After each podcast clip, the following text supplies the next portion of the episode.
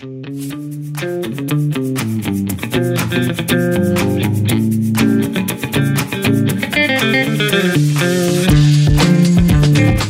everyone, and welcome to another Learning Rebels Coffee Chat, where all the cool L&D peeps hang out, discuss ideas, experiences, and share stories about L&D specific topics. I'm Shannon Tipton, owner of Learning Rebels, where we strategically fix training that's broken and develop workplace learning that delivers desired business results. Today, we had a special coffee chat Ask Me Anything featuring Dr. Kevin Thorn about educational comics. When it comes to educational comics, many of us think that comics are for kids or childlike adults. Is there room for educational comics in our toolbox?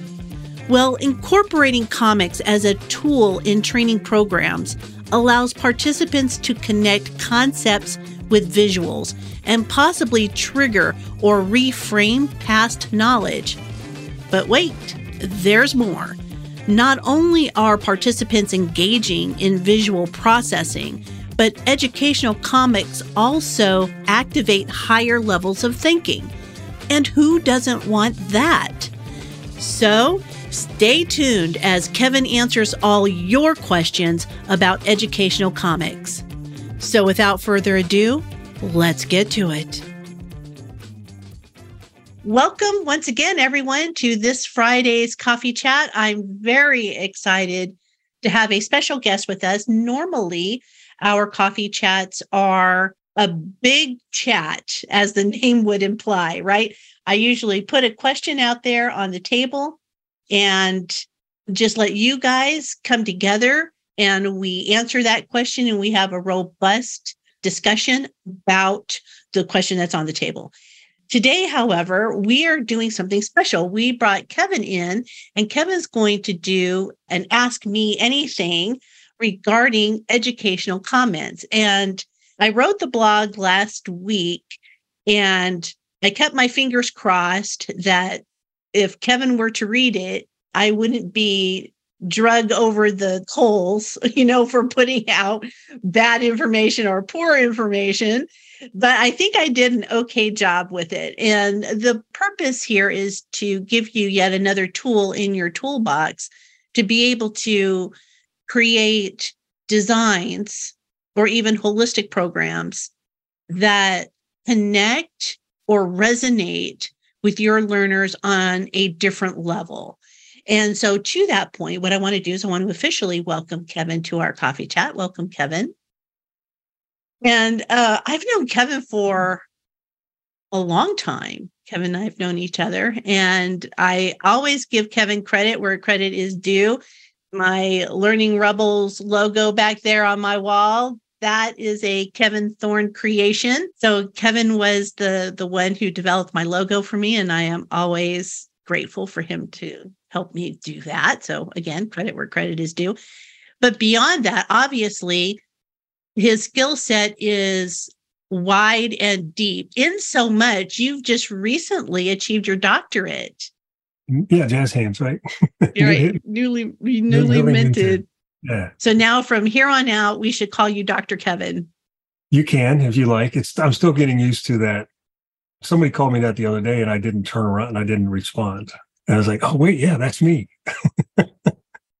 I was just going to turn the mic over to you to let you introduce yourself. Uh, Kevin Thorn, owner operator of Nugget Head Studios, which is a kind of a boutique, all things creative, uh, illustration, e-learning, games, whatever, comics, of course. I'm also the director of development for Artisan e-learning. And uh, Shannon and I are homies. Um, my brother actually lives in the same town as as Shannon. Um, uh, I've been doing this. My gosh, I'm retired Army, and then I got out of the Army and I went into IT, and then somewhere along that path, I was invited to the training department in the corporate environment, and that's kind of where I cut my teeth on basically self teaching myself all things e learning and instructional design. Did that for about 15 years and then I quit and started my own company. And then I don't know. I just had a itch to go back to school. I know what it was. It wasn't really an itch. It was it was an itch, but at the same time, um, I was asked to teach at the university because I had been guest speaking for different classes over the years, and I was on their advisory board. And then finally, they just came to me and said, "Hey, we would like you to teach for us." I said, "Great." And they said, "Okay, where'd you get your master's?" I said, "I, I don't have one."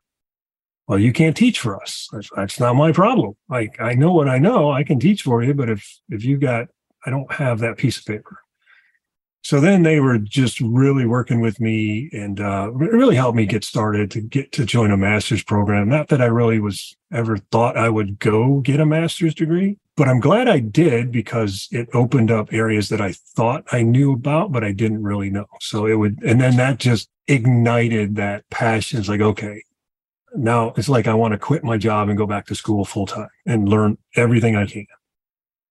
And then, so I got my master's. I graduated in 2018 with my master's. And then we talked about the doctorate and, and things that for next year or two. And then COVID was hit. And anyway, so it was just, hey, you should, you should probably go get a doctor. I said, what, what would I do? Why would I, why would I do that? And then my advisor, he says, well, you like comics. Why don't you go research comics for learning? I was like, oh, sold. Where do I sign up? So they were uh, right on board with the whole idea of researching comics for education for learning adults um, from day one. So that was my inspiration to go back and get my doctorate. And that's what my dissertation was on comics and adult education and using comics, which now has opened up a whole nother world of questions, right? That I want to do more research. So if you're in here and you're listening and you come back and watch this recording, if anybody wants to fund some more research, just let me know. Got all kinds of ideas. I I mean, who would thought that you could get your doctorate in educational comics? I mean, that just blows my mind. It still blows my mind. That and then the next big thing is I want to I want to convert my research into a graphic novel. Now that would be right up my alley. I, I would probably be able to understand and comprehend what you're doing by reading that. It's a, like uh, the research. A lot of the research is on it's broken down into three things. It's the visual language theory informs comic design. And then because we're in the world of e-learning, it's interactive and it's digital. So then there's the concepts behind um, the constructs behind digital storytelling. So it's the visual language theory informs the construction of digital storytelling and then using the comic medium as the output. So that's mm-hmm. sort of the research piece of it. So I just thought if if we were to take that research, convert it to a, a drawn graphic novel, then you're applying the research to an actual document. You're applying the visual language to a well, it wouldn't be digital storytelling, but it would be telling a story in a graphic way about the research. I just I, I love it. Radical to go do that though, because that's going to take a long time to put together. well, you can see in the comments there you already have a list of pre-orders awesome. for that. So you might so you might as well just jump all over it. Anybody that wants to fund me for six months to, to stop working for six months to go do that, that'd be great. I'd be right on it. Yeah, we should start a GoFundMe for that. Get Kevin's dissertation written in a graphic novel. There we go. All right. What I find interesting about this entire topic is the growth. You know, years ago we weren't we weren't talking about this. I mean i know you were doing it because i saw the work that you did for example with trish right? With trish Uhl that you did with the railroad company. You know so i saw that work and that was a number of years back. But prior to that and even during that nobody was really talking about using comics in this particular setting. You know so i would love to pick your brain a little bit about where where did that realization happen where you said, oh, you know what? This could work. We could do this. Was it just sort of a natural evolution or did you have a moment? I've always had that moment because um, I don't know if you're familiar with Will Eisner. Mm-hmm. Will Eisner was doing this in the 40s. He recognized the, the power of the comic medium for teaching adults in the 40s when he, and you may not be familiar with PS Monthly or PS Magazine, Pre- Preventative Service Monthly, was a military magazine that he wrote and drew in the military starting in the late 40s. And then when I joined the Army in the 80s, I saw my first comic book, PS Monthly, when I was stationed in Germany. And I thought, you know, my world just came to, I was like, oh my gosh, there's an army comic book, but it was educational. And it was exactly what the cover said, preventive service. So it was a several characters that you would follow month to month to month. And it was about taking care of your equipment, whether it was your vehicle, your radio equipment, your weapons, whatever it was. They were just like little pamphlet. Think of performance support little comic book pamphlets. And I collected those while I was over there and, you know, came home, had them in a box. And then my mom sold them in a yard sale one summer. We're not going to talk about that though. Oh, no. so Will Eisner had that vision as far back as the 40s. But then we had the um, the wave of the comic book, you know, the 60s. Mm-hmm. And then, you know, the comic book ban and, you know, comics are ruining children and all this kind of thing. Mm-hmm. So then later, when comics in the 90s just started falling off, and then it kind of resurged, and now they're back up again. Of course, Marvel and all that. But then when we think of comics, there's two things that come to mind initially. One is the superhero genre or the comic strip. It's it's hard to get past that because that's it's childish, it's it's entertainment, it's not educational. But then when we look back at history on where comics been used for those really complex abstract topics, it doesn't get the awareness that it should, but it's been around for a long time. And so when I got into this industry, and I've always been a big comic fan and always an illustrator and an artist. Even when I started in the corporate world, I'm trying to influence these types of visual design in my work. And I'd always get this great feedback. And then, you know, do one little project and then a little bit bigger project, a little bit bigger project. And then when I started my company and I started out, and we were, I was working with uh, CDC, the Center for Disease Control, was doing a HIV awareness campaign. And uh, if you're not familiar, they did a zombie preparedness 101, which was on the, the same as emergency preparedness. Mm-hmm. You know, all the little things you have to have for your 72 hour, you know, emergency kit. But they used the theme of zombies. So back when zombies were a big thing, right back in the early 2000s, the CDC had a comic book made called Zombie Preparedness 101, but if it was based on being prepared for emergencies. So when they were doing this HIV awareness campaign. They contacted me and it's like, hey, we want to do a comic. So I was like, okay, this is great. I don't have to sell it. I don't have to pitch it. So we did this big comic, interactive digital storytelling comic about the CDC. And it ran on their website for almost four years, five years. Wow. The shelf life on that was pretty amazing. That was uh, 2012, 2014, I think. At that moment, I was like, okay, now I've got a reputable agency that has comics as a way to teach adults or educate or inform adults. There's something bigger here that I need to explore. So then I just kept doing that every time a new project would come up or everything. I was thinking, is this is this a good fit for this medium? Yes, no. So then over time, I was able to get more projects with, you know, I did comics for the US Navy, I've done comics for other healthcare institute, the American Pediatric Institute. One, it takes it takes an open-minded client, if you will, customer that says, "Hey, I, I understand the value of this medium." Um, if they don't understand, then it took me going back, basically taking myself to school, educating myself on why would this medium be a benefit to this topic, and here's why. So then I had to come up with a an elevator pitch, if you will. How do I sell it? How do I pitch it for those to get them more opened up? Um, but just to be clear, it, it is not the right medium for every project, right? It doesn't fit everywhere. No, no more than any other thing we choose. Video is not the best thing here, or animation is not the best mm-hmm. thing. So it's it's just think of comics as a medium, as another output medium for you can choose from. I mean, I can keep going and on and on, but I know there's questions. That's what you're here for. And I think one of the questions that we do have on our Menti board right now is how do you determine whether or not a comic is the right tool for a learning intervention? Anything that's a scenario. If you have a minimum of a two character dialogue in a scenario, perfect fit. Multiple characters, obviously, you know, anything like that. Going kind of down, I haven't really mapped this out, but I've given it a lot of thought. Anything that you have to explain a complex sequence of steps. So something that's complex, more technical. You can bridge reality with the abstract because you can go inside that world. And anything that's abstract, like really difficult conversations like mental illness or how do you teach empathy in e-learning? How do you teach efficacy in e-learning? These abstract concepts, how do you teach that in an e-learning way?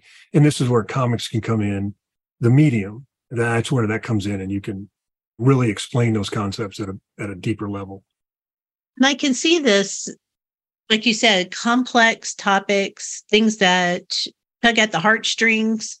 So you can really use comics to drive an emotional connection. On your blog, the emotional engagement, right? So if we think of learner experience design, I mean, that's what we do for a living. Our job is to connect the learner with the content. How do we do that? And there's all kinds of different ways that we've tried and to make it more engaging, you know, that kind of thing. So with comics, you can relate to the learner's environment at a deeper level than you can with photos and video. You can culturally represent a learner right in their where their world is with comics that you can't do with other media. That's how you can't do with other mediums, but you're limited. There's only so much you can do with stock photography, but do you have the budget to go on location to mm-hmm. take all of the custom photography in an environment culturally that clearly not. We don't have the funds and the budgets and things like that to do that. So we rely on either creating our own visuals, which then falls into the skill gap, or we have to rely on source, like stock sources, which mm-hmm. then become limited because I might want, oh, I want this environment exterior, but I want this environment interior. But that doesn't look like they belong in the same neighborhood because it's a different style or something like that. There's a different tone to it the lighting might be different. So we get into the whole visual design of it. And then we go down rabbit holes. How many times, go ahead, let me see a raise of hands. How many of you spent three hours looking for one image? You design the environment and then you create the environment with comics specifically to that design, every detail. Um, my research was on a case study based on that. We were working with the objective was reducing infant mortality rates in northern India in a low fidelity, low literacy environment in this area of, of low income India. And a lot of the challenges were they were taking the training, but they were not retaining the information. So we developed a comic and we spent time talking to the actual learners and we asked them one, you know, their their interest in comics. And it turns out the learners we can say, oh, yeah, I want to do a comic. And you're like, oh, yeah. The client's like, oh, yeah, we'd love to do a comic. But do the learners want it? Is that a medium that would be, would they invest in it on their mm-hmm. end? Mm-hmm. So let's go back to our roots in, in instructional design on that front end analysis. Part of that is learner context analysis, learner environment, all we do our analysis. So we spend time in that audience asking them their interest in comics and surprisingly, they they all love the medium. And then we go into what what do you like the most? Do you like superheroes? Do you like fantasy? Do you like science fiction? You know, what genre do you like the most? And superhero came out to the top. They like the superhero genre. Okay. What style do you like? Do you like the more comic strip style, like newspaper comic strip style? Do you like the adventurous Marvel comic type superhero kind of style? And surprising to me, they come out, we like the Bollywood style. I was like, oh, oh, okay. So then we had to go down and research Bollywood. What are some of the stylistic things in Bollywood, right? A lot of bright colors and mandalas and all these types of things. So then we generated some model sheets, some character model sheets, we created a couple of superheroes, but we were able to create these characters with traditional saris and salwar kameez India dress and India wear, and then created superhero characters wearing those typically seen like in a Bollywood type environment. So, number one, right off the bat, the characters immediately connected to the audience because they can relate to those characters because they're believable.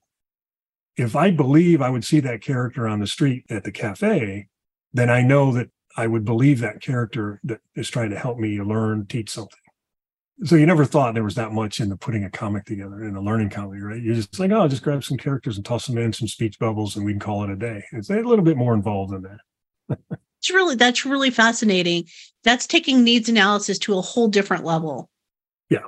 I mean, you're asking a whole series of different questions that I would never have thought to ask.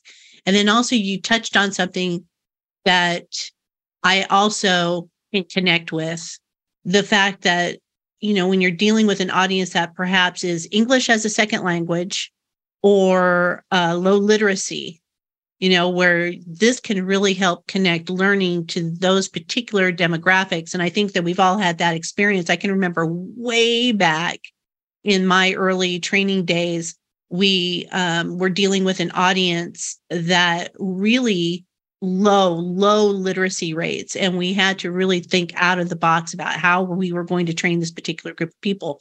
And I wish I had thought of that. That's just a no brainer answer to that question. Yeah, and that's where the visual language theory comes in because it's universal, right? Mm-hmm. It, it, there's no borders. And I can communicate. The power of comics is I can communicate a message that it doesn't matter what your spoken language is, you can read pictures right? But then it gets a little trickier because when you get into cultural representation and you want those images to be culturally correct, one image or one color in one region of the world means something differently than it means something in a different part of the world. So then you have to really get do your research to make sure you're representing things. So give you give you a perfect example. The project I was telling about in India uh, there was one scene where these two characters were nursing students together in class, and it was a classroom environment. Had a teacher at the front, and we grabbed some resource photos and we drew some sketches and we kind of laid out what we thought that scene might look like. And we put it together, threw some color on it, and tried to, you know, some initial feedback. It's like, well, first off, we have no whiteboards; uh, they're all chalkboards. So we're thinking modern Western civilization in a low resource, low fidelity, low income, they chalkboards is a luxury. It's like a privilege. Mm-hmm. So it's like, okay, that's good to know. So that made us think more that, well, we need to think more about that culture. I mean, get down to the details. So we went back and we redrew the scene. And it's like, okay, um, think of a classroom, everybody sitting at a desk and they're writing notes, right? And the teacher's explaining at the front of the room. She's kind of imagine that scene. Everybody had like pencils or pens and one character had a pen, and we colored the pen red. And one of our stakeholders, who was in India, saying, "Oh, we can't use that pen." And I was like, we were just kind of puzzled. Like, I'm not sure what you're saying. Saying, well, we don't have access to ballpoint pens. All of our pens are disposable. We can't afford refillable ballpoint click pens, like a refillable ballpoint click pen and that's what this image looked like. It looked like a re, you know like a little click pen mm-hmm. with a barrel, you know, brass barrel right. around it. And it was just a little tiny detail in this larger image scene. And that one detail, that one stakeholder pulled out and said, nobody's going to relate to that object because they don't know what it is. They've never seen it. It's like, oh. So that took us to another deep level. Okay, now we have to be very careful. Every detail we have to make sure the learner on that end knows exactly that they can say, this is, I can see myself in that classroom. I can see myself in this room. I can see myself using these objects. There's a number of those things. Like, for instance, we drew a wheelchair in this healthcare environment. You know, in the back of a wheelchair, there's a pole with an IV that you can hang, right? Yeah, no, we're talking that's a modern wheelchair. That's not what they have, right? So this is the older wheelchairs we had a scene where um, it was uh, neonatal. So there was a scene where mother giving birth on the table and the nurses are around, and then the parents are in the background. And I mean, unanimously say, "Oh, we, we can't do this scene." It's like, why not? See, there are no men allowed to be present during childbirth. It's like, oh, oh didn't know that. So that's an Indian culture thing, right? It's like, oh, erase the male figure out of the scene. It was a three year project. I mean, it's a pretty huge project. Um, but that was the fodder. All of that experience was the fodder for my interest in researching if it's so different there, what are we what are we not doing here? Mhm. Like, what what do we take for granted when we use this medium here? As opposed to, well, what if I have a project in Southeast Asia or Europe? What are the differences when it comes to visual language and visually presenting things? One is universal, but then we get into the details and then cultural representation and character relatability. Those two are biggies. Mhm.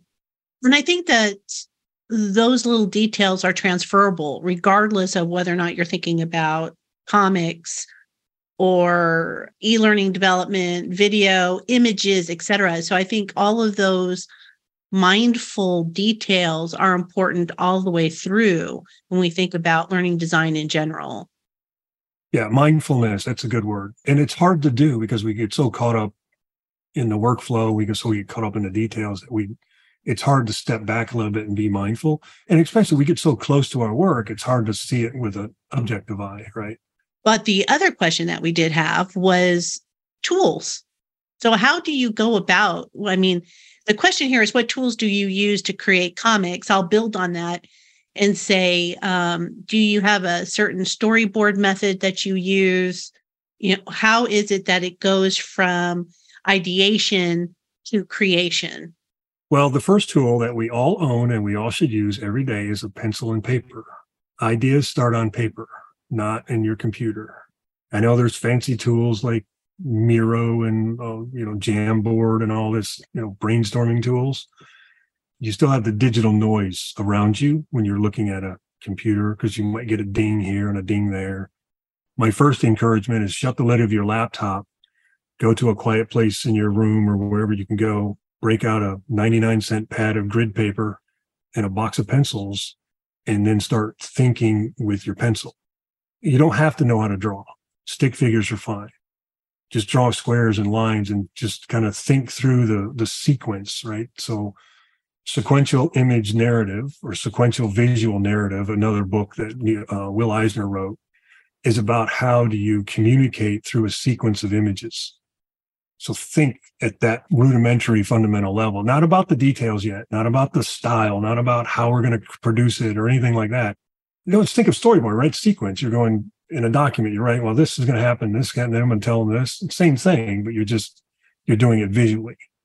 Now from there, I mean, it, it's all, I always get, it's interesting when people ask me what tools do you use because tools are irrelevant in using comics for learning. So the same thing, if you were going to design a scenario, when you get to that point, then it's like, okay, which medium do you, do I want to use to produce this scenario?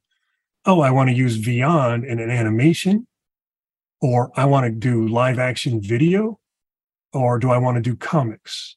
So the output is irrelevant to the design.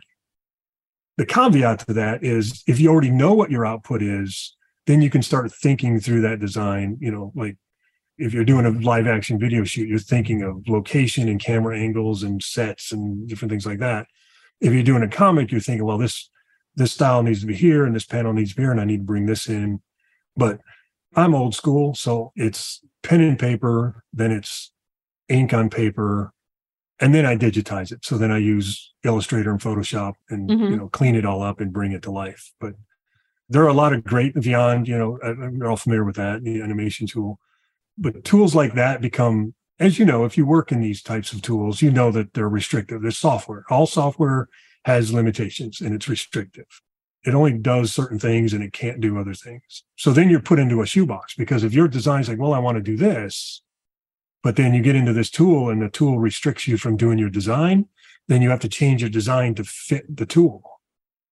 Then it comes down to skill. If you really wanted the buy-in with the client, the customers, all that for a comic style medium output learning experience, then you have to add extra time to the budget. So if you want this high-end comic type interactive digital story, I need more time to do that at a quality level. And then you tear it down depending on whether you do the work yourself or whether you outsource it, like you contract the work out. Another question that we had was how can we address making an educational comic accessible, especially those with vision disabilities? Vision disabilities, that's that's easier than the other part because then it's just doing good contrast checker and make sure everything's contrast and bold. You have to separate all your assets um, so that the alt text reads each asset correctly. It just depends on your focus on what what the focus is of that image. So think of a scene. Um, there's a background. There's elements in the scene. There's other objects. There might be a character, two characters. So if you layer all of those instead of one static graphic, if it was one static graphic, then you have a paragraph for an alt text, right? Then you have to explain the whole what's going on in that whole image. But if you give them the ability to mouse over and move their mouse over different objects within that scene, then each one can have their own independent alt text and they can explain where they're going. And then you'd have to take extra caution to how many of those elements are on screen at one time. So you might have to break it up a little bit for the visual side. I'm actually doing some independent research on two character dialogue, and then I'll do three character or multiple character later. But from an accessible standpoint, you have closed captions and then you have speech bubbles. So the question then becomes Are the speech bubbles a replacement of closed captions?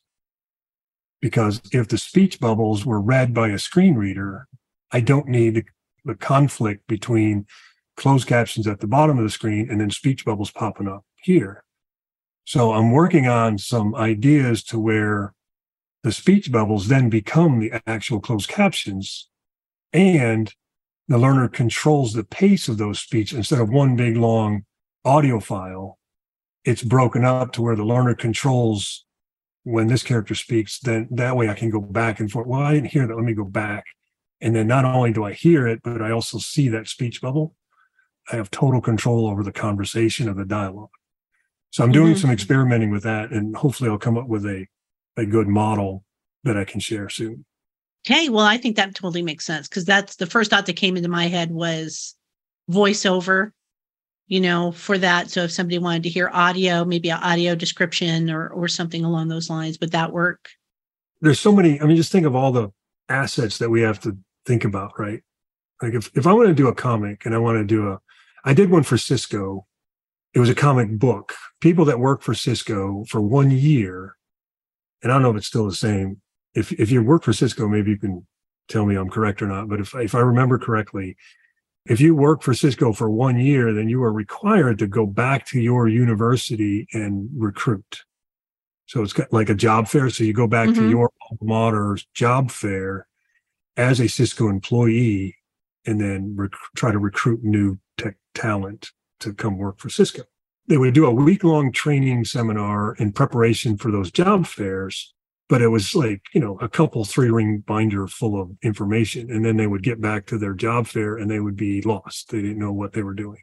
So they needed some kind of a performance support thing on, you know, so they can have with them at there. So we created a uh, 16 page comic book so in that regard, that design is printed, right? It's it's static images, panels, like mm-hmm. you would simply read a comic book. And there were full page art, there were half page art, and then there were like scenario panels. So that approach is totally different than it would be for an interactive digital story where you've got to deal with audio, um, voiceover, voiceover talent, artwork, all the assets in artwork, the, the tool that you're using accessibility features and all of those. There's so much more to think through when it's an asynchronous type delivery. You need more time to do that. It would be to do the same thing as a book, right? And even the same may not think about this, but most most comic books are portrait. Most e-learning is landscape. Oh, yes. So you think about storyboarding in a Word document that's portrait top to bottom, and then e-learning is landscape. So when you're designing a comic for print in a portrait style is different than designing a comic for asynchronous. But then what if you design an asynchronous digital story comic for e-learning, but then you also wanted to use those assets in a performance support job aid after they take the learning. So then you've got how do you how do you design the assets to work in two different modalities?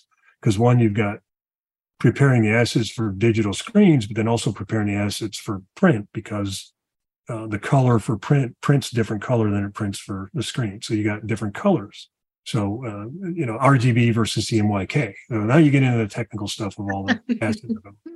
Here's a little bit of a, a fun question, I guess. It says, Are you familiar with the work of Scott McCloud? Very much so. Which book are we talking about? Understanding Comics, 1994. Understanding Comics. Okay. All right. So, yes to that question. Just to follow up, Scott McCloud probably has the best definition of what a comic is. Comic has, think of it as an umbrella. There's the comic medium, and then underneath that, there are different modalities of how you use comics. So we immediately, when we hear the word comic, we immediately go to Marvel, DC, comic strip, graphic novel, that side of medium, right? That modality. But he wants to remind us to keep think of an airline safety card when you fly, the pictograms in the trifold safety card, and a perfect example of a comic medium because it's using visual language in a sequence of images to inform or educate. Oh, okay.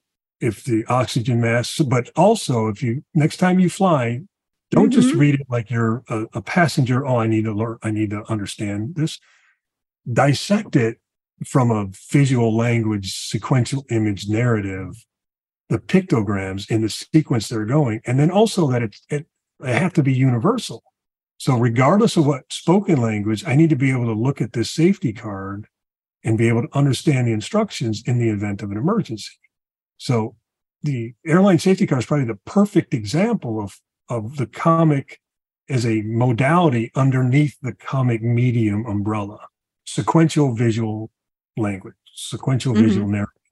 And pictograms are one style. Icons are another style. There's a number of those different kind of things. You should read my research paper. I go through all that stuff.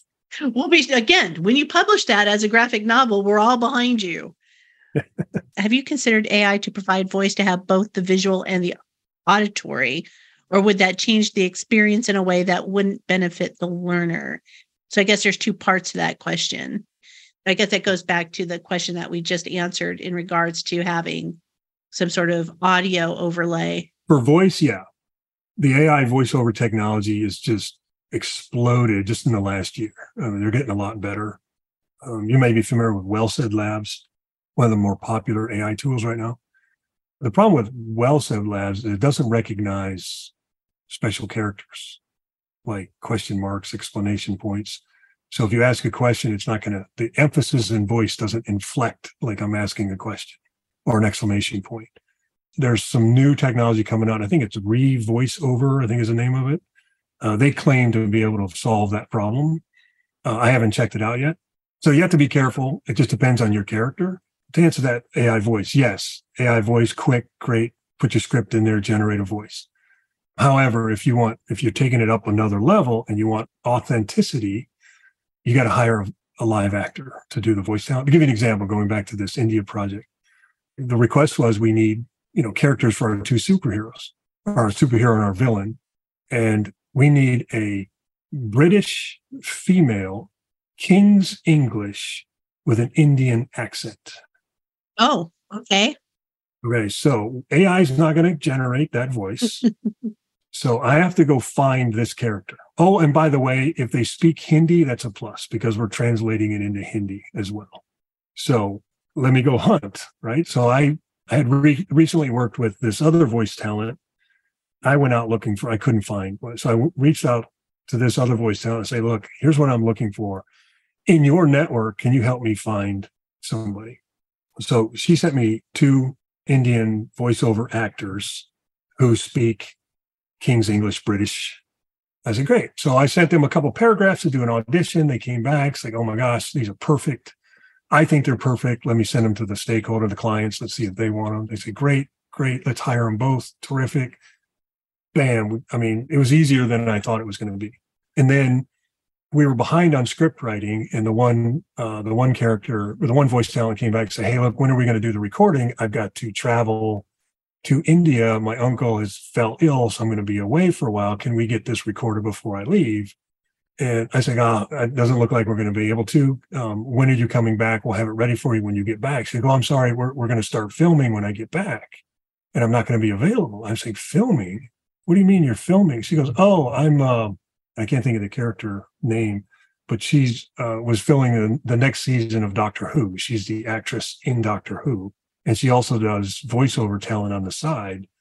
And I was like, "You mean we just lost? We just lost you? I mean, I could have had a Doctor Who character in my comic. I just lost out because we didn't get the script done in time." It's like, "Oh, oh." Man. But then we had to go. We found another one. It was just as good, if not better. And something like that, right? So your design is going to dictate a lot of this stuff. It comes all the way back down. and Say, hey, we want to do this comic medium themed instruction. Great.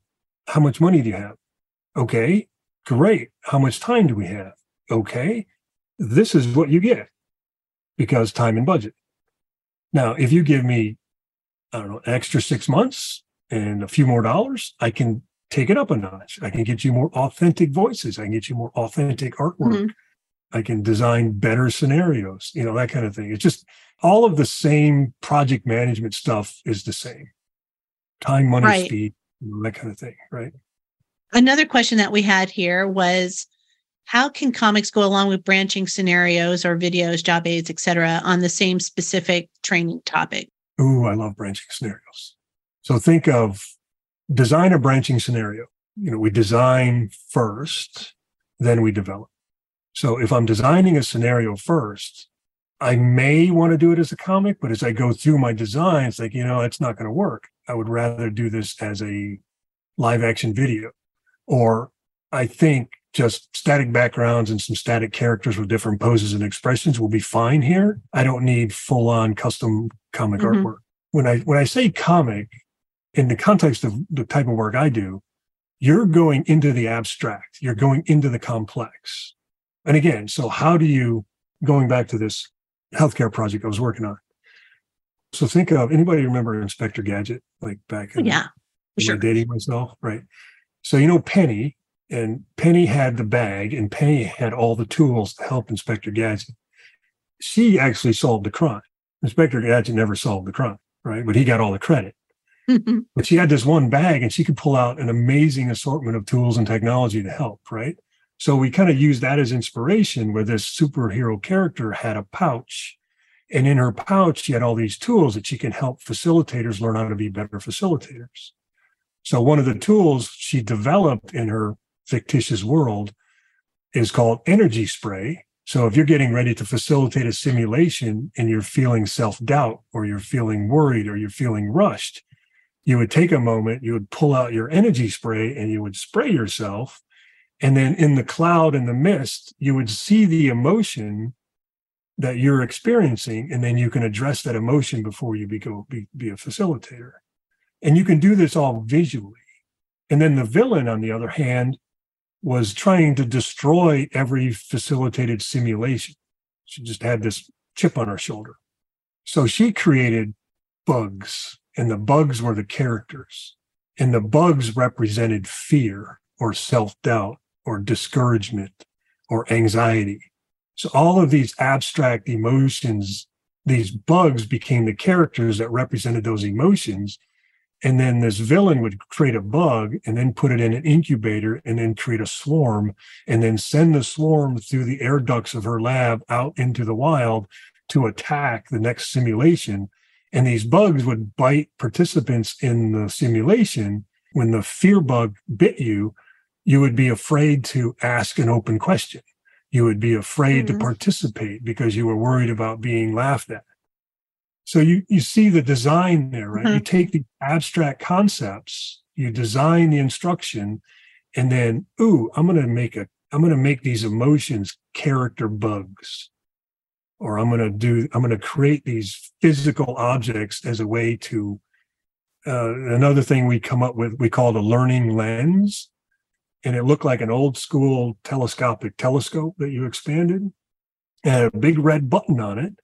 And then when you click the button, an old Polaroid photograph would spit out, right? So basically, you're a facilitator watching a simulation. You bring out your your learning lens, and you focus in on on one of the participants, you click the button, and now you have a record of that moment. So when you get into the debrief, you can say, "Oh, look!" But then also, that photo would produce whatever emotion and feeling that participant was going through at the time. So it was teaching the facilitator to read body language, read their expressions, try to read what's going on while they're participating in the simulation so that when you get to the debrief, you can have a discussion about what you were feeling. How did you feel about that simulation? Mm-hmm. That so it, it's taking abstract and bring them into reality. And that's where comics outperform any other media. You can do anything. It transcends time and space with the comic medium. I love that. A couple of quick questions before we wrap up. What tool do you use to prototype with? Pencil and paper. Pencil and paper. All right. Seriously, like an animatic, you do it, you can do it in PowerPoint. All you just got to do is just kind of come up with your concepts, put them in sequence, and then walk through the sequence with your clients. You're prototyping, right? It's like, okay, scene one, we're going to do this, and then these two characters are going to have a dialogue, and then we're going to do this. Uh, you might do a character model sheet. It's like, here's our characters in this story. Here's you know different poses, expressions. When it comes to starting out with a comic type thing, you you don't need all the digital tools. Just PowerPoint, pencil and paper, throw the images in there, and walk through a sequence. Awesome. Good to know, though. I mean, you don't need high techy techy stuff to make this happen. Mm-mm. Last question What comics are you into? What comics are you or were you into? I see a lot of, I see Batman back there. I mean, I'm always a fan of Marvel and DC, but I really like indie comics, a lot of the uh, independent uh, creators um, and what they're doing. And because they're coming up with some really good stories. So I'm always looking for the next you know independent comic it, it, it, turns out to be really successful i don't know there, for instance one paper girls if you haven't seen that it's it's set in the 80s and it's four girls that are bicycle paper deliveries uh, oh, that sounds like fun. Aliens. Um, anyway that graphic novel is hugely successful and it's now been turned into a netflix series. Oh really? Yeah. Paper girls. Yeah. Okay. Great tv show. Yeah. But it started out as a graphic novel a series of graphic novels. Um, so you know, just the indie comics I'm always into into looking at. And there's another real quick I want to graphicmedicine.org. Graphic medicine is comics in healthcare, but it's teach everything from mental illness, anxiety, depression, uh, uh, young adults, adults, children, anything graphic medicine, and it's all about comics and healthcare. It's probably the biggest moving genre right now. Good. I've made a note of that. Thank you. We'll be sure to add it to the resources. And for everyone with us. This recording will be available on the Learning Rebels website under, if you go under resources, coffee chat, this video, including the including the audio, all of the links that were mentioned. You guys shared a lot of links in the chat. So we'll be sure to get those in the resources too, as well as um, a list of the questions that were asked so you can match them to Kevin answering them. So this has been, I mean, the comments in the chat have been really great. And uh, a lot of people have said that, you know, kind of mind blown as far as all of the details that go behind the thought process here and really ensuring that we're connecting it to the audience in a much deeper way. It's difficult because when we think of oh i'm doing i'm doing a comic for e-learning and it's just characters on screen with speech bubbles. It's just dialogue it's scenario you click next you go to another you know there's another scene. At a fundamental getting started great that's that's a great way to get started because you'll learn so much about what works and what doesn't work and what you're connecting with your learners and then if you if you're interested in going at at the the next level if you will uh, reach out to me on linkedin i'm happy to have more chats with you or help you get started that's great thank you so much and i appreciate you being with us today and I realize we ran a couple of minutes, a couple of minutes long, but that's all right because the information was really good. And I really could have listened to you talk about this for a whole lot longer than what we were scheduled to do. But that being said, is that we're going to be having Kevin back here in another uh, month or month and a half where we're going to be going through Legos. We're going to be doing a serious play for Legos, and Kevin's going to be walking us through that. So be sure to keep your eyes open for that announcement. It's going to be coming shortly. And then for those of you who are new to our coffee chat, remember they are every other week. So not next week, the week after.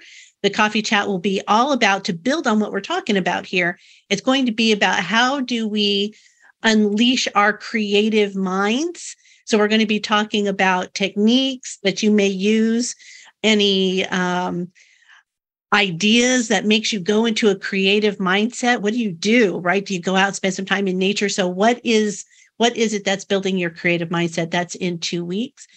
And well, you come you come to that when you share with us what your your creative process is. That would be lovely. Also, the resources will be available for 2 weeks like I said on the Learning Rebels website. But if you want 24 7 access to all of the resources, not just for this coffee chat, but to all of the past coffee chats here in 2023 as well as in 2022, they are all in the Learning Rebels community. So be sure if you want those um, resources as well as learn something new resources, you can find those in the Learning Rebels community, which uh, has been the link has been placed in the chat. So thank you everybody for being with us today. I hope you all have a great and wonderful weekend. Kevin, any special plans for the weekend? More writing. More writing. because we just can't get enough, head. right? Yeah, I got it. I'm, you know, done with the whole research, but there's just so much more I got to get out. Otherwise, I'll lose it. You'll lose it. I know, right? You got to get those ideas down.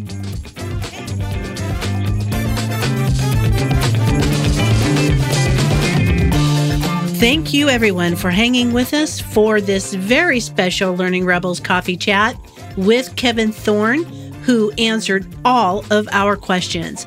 It was a great conversation. I always knew the potential of educational comics, but as Kevin said, the devil is in the details. Implementing comics for learning isn't just about adding speech bubbles to drawings. It's about connecting your audience on a much deeper level than you might have expected. Understanding your audience's background, their experience, their culture. Comics are a representation of the people who read them. And in my most recent blog, Five Ways to Enhance Your Training Using Educational Comics, I list the benefits such as connecting people emotionally, or helping to simplify complex topics. Now, I left out two very important areas that Kevin brought up using comics for people with low literacy and for whom English is a second language.